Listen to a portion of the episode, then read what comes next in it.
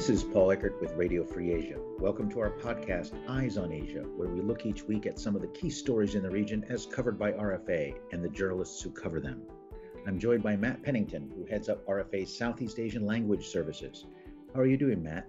I'm doing well, thanks, Paul, and I'm looking forward to this week's podcast. I think we've got an interesting combination of items. Yes, we do. From the northeastern corner of Asia to Southeast Asia. Later in the podcast, I will be analyzing the outcome of the recent summit meeting of the leaders of the United States and South Korea, where President Joe Biden named a new envoy to North Korea, a job that entails a huge responsibility, but if history is any judge, little chance of success in persuading Pyongyang to give up its nukes. But before we consider those high powered deliberations at the White House and the fate of North Korea's nuclear arsenal, our attention turns to Laos, RFA has often reported about how farming life in Southeast Asia is changing to satisfy the demand for export of crops and agricultural produce to China. That may generate jobs and commerce, but it clearly has negative impacts too. Oftentimes, the local environment suffers through overuse of pesticides and herbicides, as do the workers who tend the crops. Matt is looking at a particular case where some Lao laborers have paid the ultimate price for dirty and unpleasant work they do. Over to you, Matt. So to Laos, where we look this week at fatalities on a Chinese banana plantation in the central province of Bolikamsai. Now, bananas have obviously been growing in Laos since time immemorial in fields and in people's backyards. But as Laos has shifted toward large-scale farming for export, it's attracted investment by Chinese companies looking to grow bananas for export to China. The resulting plantations have grown in notoriety because of the heavy use of chemicals used in cultivation. I'm joined by Max Avery, the Deputy Chief of RFA Lao, to talk about the service's recent reporting on the deaths of two Lao people within just two and a bit weeks on one plantation. Welcome, Max. Hello. Hi there. So, first of all, can you tell me about this banana farm? Where is it and who runs it and how many people work there? Actually, this uh, banana plantation is a big one. It's about 500 hectare and it's located in Borikan district in Bolikamsai province in central Laos. Currently, this plantation has about 500 workers. And who operates the, the banana farm? This banana plantation, like many others, is owned by a Chinese company. Is called VS Company Limited. Okay. Do we know much about the company? No, not much. It's very hard to find out about Chinese companies operating in Laos most of the time. They're not very responsive to journalists. Now, I saw the RFA Laos story about two people who died on this plantation in Bolikamsai. One was at the end of April and another in mid May. Can you tell me a bit about that? They were both from other provinces. Uh, one from Luang Prabang province, the other one from Xieng Khouang province, and the later one is ethnic Hmong. Before they die, they had almost the same symptoms and condition. And what were those symptoms, Max? At first, they have rash on their body, and after that, they cough extensively. Like a month, two months before they die, uh, they vomited a lot of blood. Sounds very nasty indeed. Now, what do we know then about the cause of death in each of these cases? Yeah, that's a very interesting question. Of course, their co-workers believe that these two people uh, die of the chemical because they are exposed to uh, too much chemical. Actually, one of them worked uh, directly with the insecticide and uh, herbicide. He sprayed these two chemicals in the plantation. But What do the authorities say? After they die, the Chinese owner of this plantation brought in some uh, police officers and also the village chief. And this authority, you know, observed the dead bodies and then concluded, you know, of course, with the owner of the plantation, that these two workers died of natural causes. So we asked the co-workers, their co-workers, they said that there's no autopsies of these two people, these two bodies were performed. Okay, so it's not very convincing explanation from authorities. Do we know if anyone else among the workforce on this banana plantation in Bolikamsai has, has taken ill? Currently, there's one, one female workers. Uh, this one uh, is from Luang Prabang province as well. And she's right now both uh, physically and mentally sick. Her co-workers believe that uh, she's so sick because she, you know, exposed to chemical for a long time, more than a year now. How old is she? She's about 30 years old. Okay, so we have one female who's about 30 years old Yeah. who is who is sick. We have one 18-year-old man who's died, and we have another 30-year-old man who's died, and not a very convincing explanation from authorities about the cause of death. you know, the district officer who talked to us uh, said that himself personally, he believed that these two workers died of chemical use. So I think we can safely read in between the lines that he doesn't go along with the kind of Yeah. official explanation that they Yeah. died of natural causes, Yeah. um, which raises a question whether authorities are doing their job.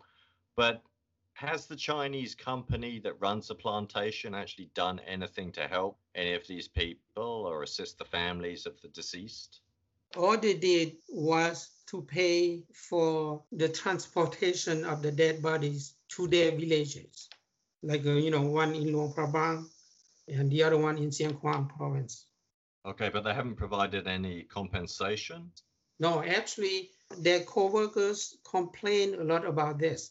They uh, expected that uh, the owner of the plantation should have taken these two people to the hospital when they were really sick, but that Oh. didn't happen.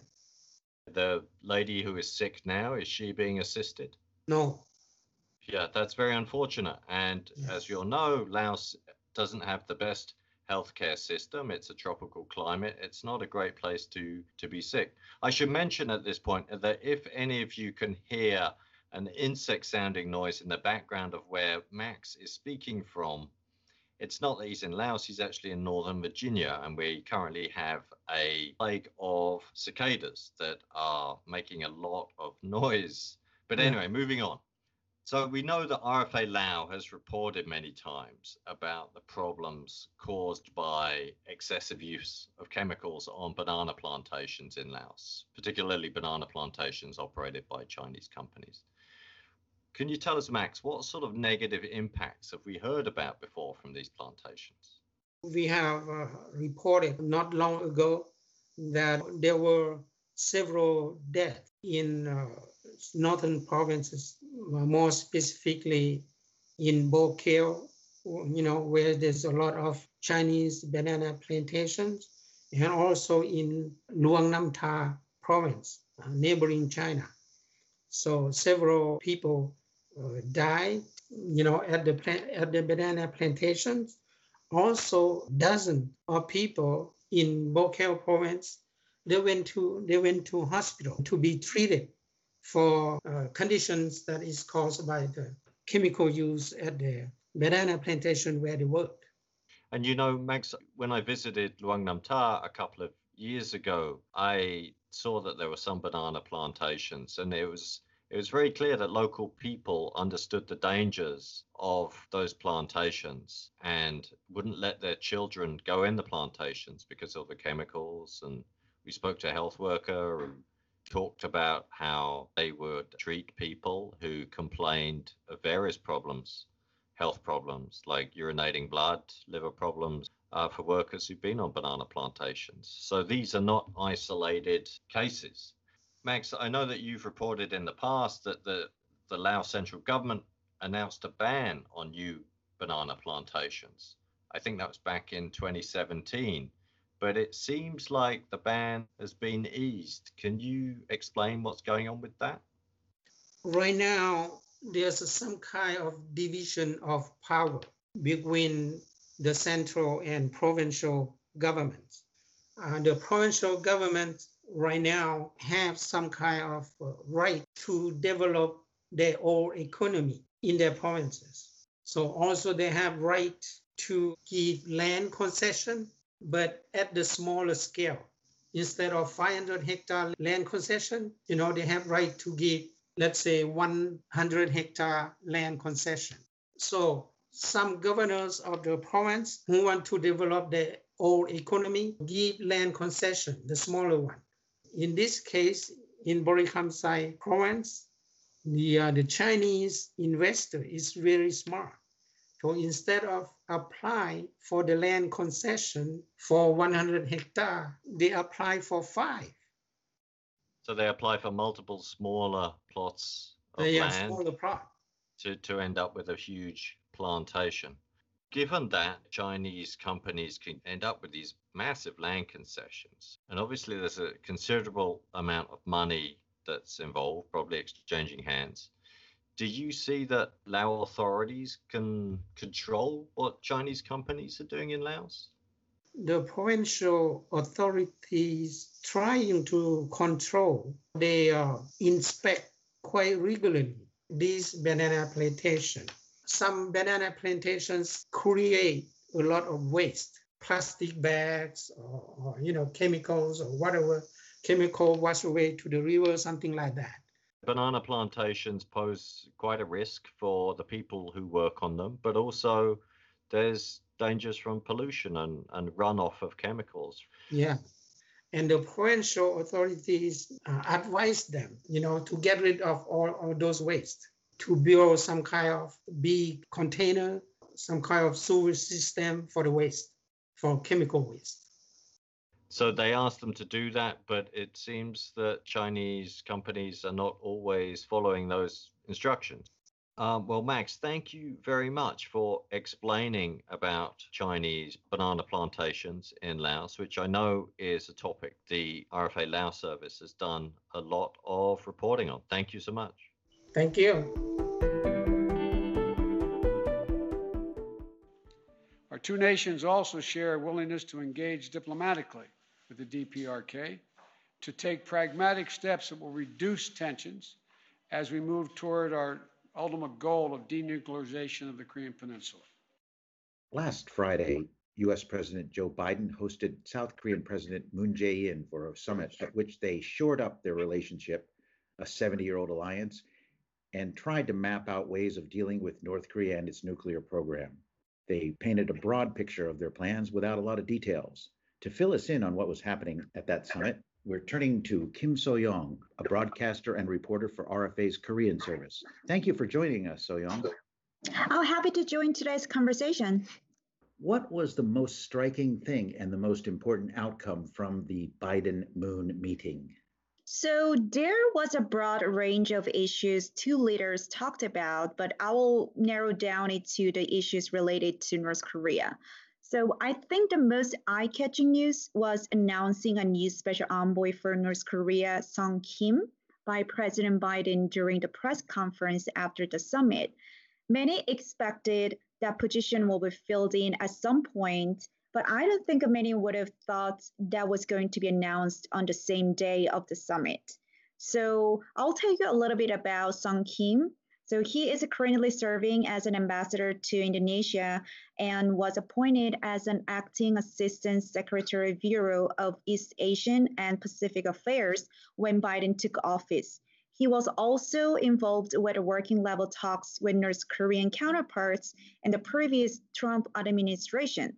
So he's considered as a qualified diplomat for the special envoy for North Korea. And by the way, um, White House confirmed that he will be still serving the ambassador position. So special envoy will be kind of his part-time job. But some of the South Korean media described this as a Biden's surprise gift for president, which I find it kind of interesting. Um, by announcing a new person in charge, the Biden administration indirectly indicated that the US is preparing to talk with North Korea, which is the center of Biden's policy towards North Korea. Another point I want to stress is that uh, the joint statement included that Biden's North Korea policy will be built on not only the Singapore agreement between the US and North Korea, a Panmunjom declaration between the two Koreas. This was also leaked before the summit by several Korean media outlets, and now the ruling party in South Korea is working on ratifying this in the National Assembly.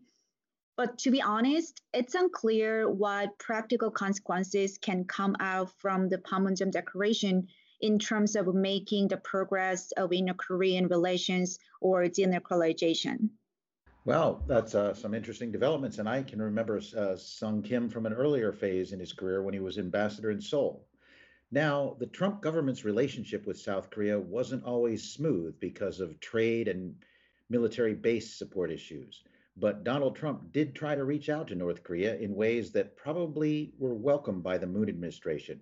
Last Friday, what sort of signal came out of the meeting in terms of trying to revive diplomacy with North Korea or supporting North South relations? You did mention Sung Kim, but what are some of the other ones? So, from Moon's perspective, he may have welcomed the Trump Kim Jong un summit rather than long lasting silence with the North as there were some talks going on anyways. Moon definitely prefers to have a dialogue with North Korea, but we can feel his frustration that there was no actual progress. And during the press conference after the US South Korea summit, President Moon stressed that Biden is committed to supporting his effort to promote the inter Korean progress in close consultation with the US. But in reality, there seems not much visible progress the Moon government can make with North Korea in the current situation, as long as you know there is a UN and US sanctions against North Korea continue to be enforced. Economic cooperation with North Korea that South Korea wants seems impossible, and North Korea hasn't been even responding to humanitarian cooperation suggested by South, the South Korea. Yeah, it sounds like a tough road ahead. Now, they also mentioned human rights as part of their policies towards North Korea. Does that mean something significant as Seoul and Washington try to open ties with Pyongyang? It would seem like it would make it more difficult and make North Korea angry or nervous as we all know, it's not the first time, you know, that North Korea human rights is discussed, right? Especially the US has criticized the severe violation of human rights by the North Korean regime through like annual reports for many, many years, speeches at the International Forum, and so forth. So North Korea, unlike the fact that it was stated in the joint statement, but it, it's not going to be surprised or they're going to show some furious reaction. But I would guess many think it's unusual to hear North Korean human rights issues from President Moon as a South Korean president, as he's been extra careful not to upset Kim Jong un. And after Moon returned to Korea regarding this matter, South Korean official explained that the human rights are a universal value for humanity, and the term of North Korean human rights have been stated in the joint statement in the past summit several times. And South Korean re- reunification minister also said that Biden's stance on North Korean human rights is much more flexible than the previous Trump presidency. He also assessed that appointing a special envoy for North Korea first rather than a special envoy for human rights is much more flexible and wise approach. So we can still sense the, you know, South Korean government is still sensitive about addressing North Korean human rights issues in public.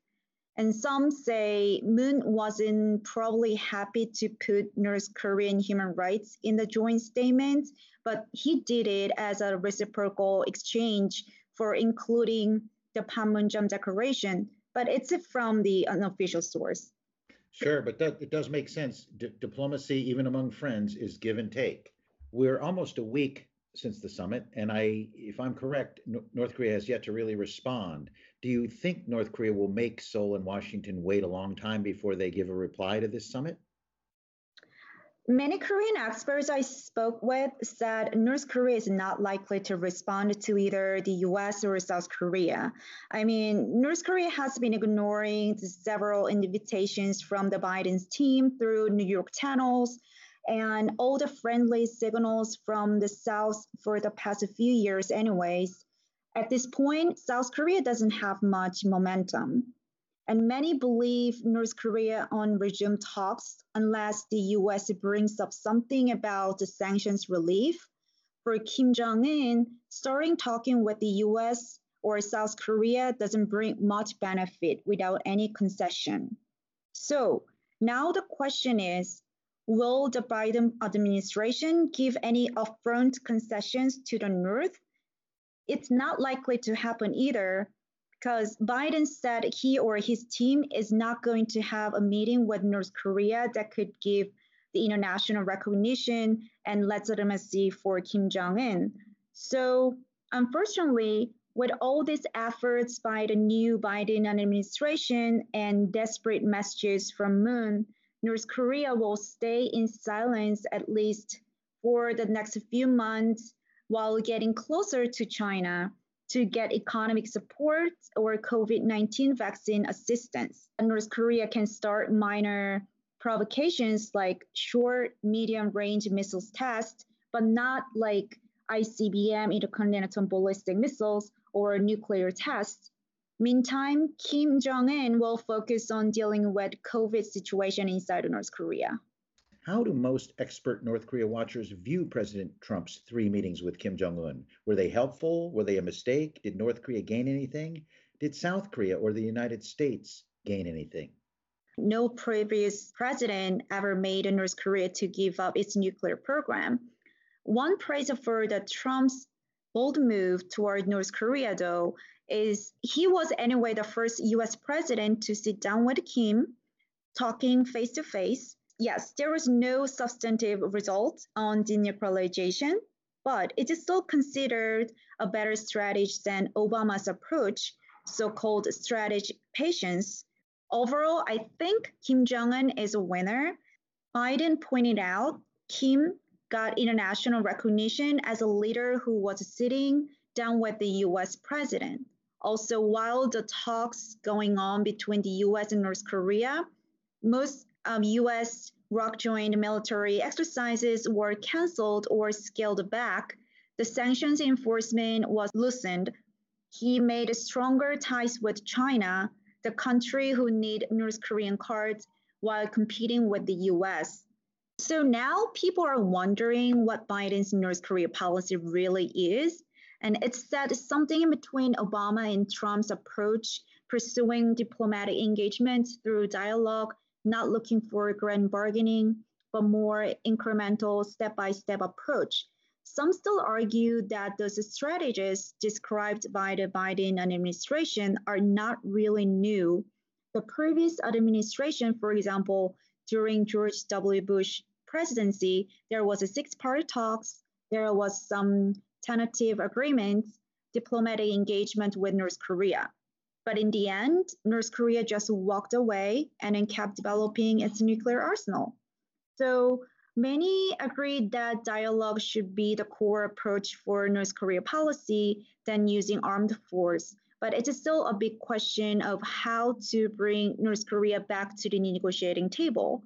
And to do so, how flexible the US can be in terms of offering some sort of concessions to the North. Meantime, maintaining defense readiness and strengthening deterrence towards North Korea. Again, it's very, very complex. One guarantee, though, So Young, is whether big things happen or little things happen or nothing happens, you're going to be busy covering it. So I'm always grateful that you can spare five or 10 or 12 minutes with us to lay out the situation on the Korean Peninsula. Thanks again for your time, So Young. Oh, my pleasure. Thanks So Young and Paul for bringing us up to speed on the US and South Korean deliberations on North Korea. Like you, Paul, I've seen repeated US administrations trying to grapple with the nuclear issue, a never ending saga in both DC and Seoul, but the results never failed to disappoint. That's true. It's almost a classic Groundhog's Day kind of situation. And you can Step away from the North Korea beat for a decade and come back like nothing's changed but the names of the players a little bit. That's exactly right. Please join us again next week for another sampling of RFA's coverage. Until then, you can visit our website, rfa.org. Our past podcasts are available on platforms like Spotify, Google Podcast, and iTunes. Just search for Eyes on Asia. If you have any feedback or suggestions, please drop us a line or attach an audio message. Our email is eoa at rfa.org. It stands for Eyes on Asia. I'm Paul Eckert with Radio Free Asia with Matt Pennington. This series is created by Leo Kim and produced by Radio Free Asia. Thank you for listening and please join us again.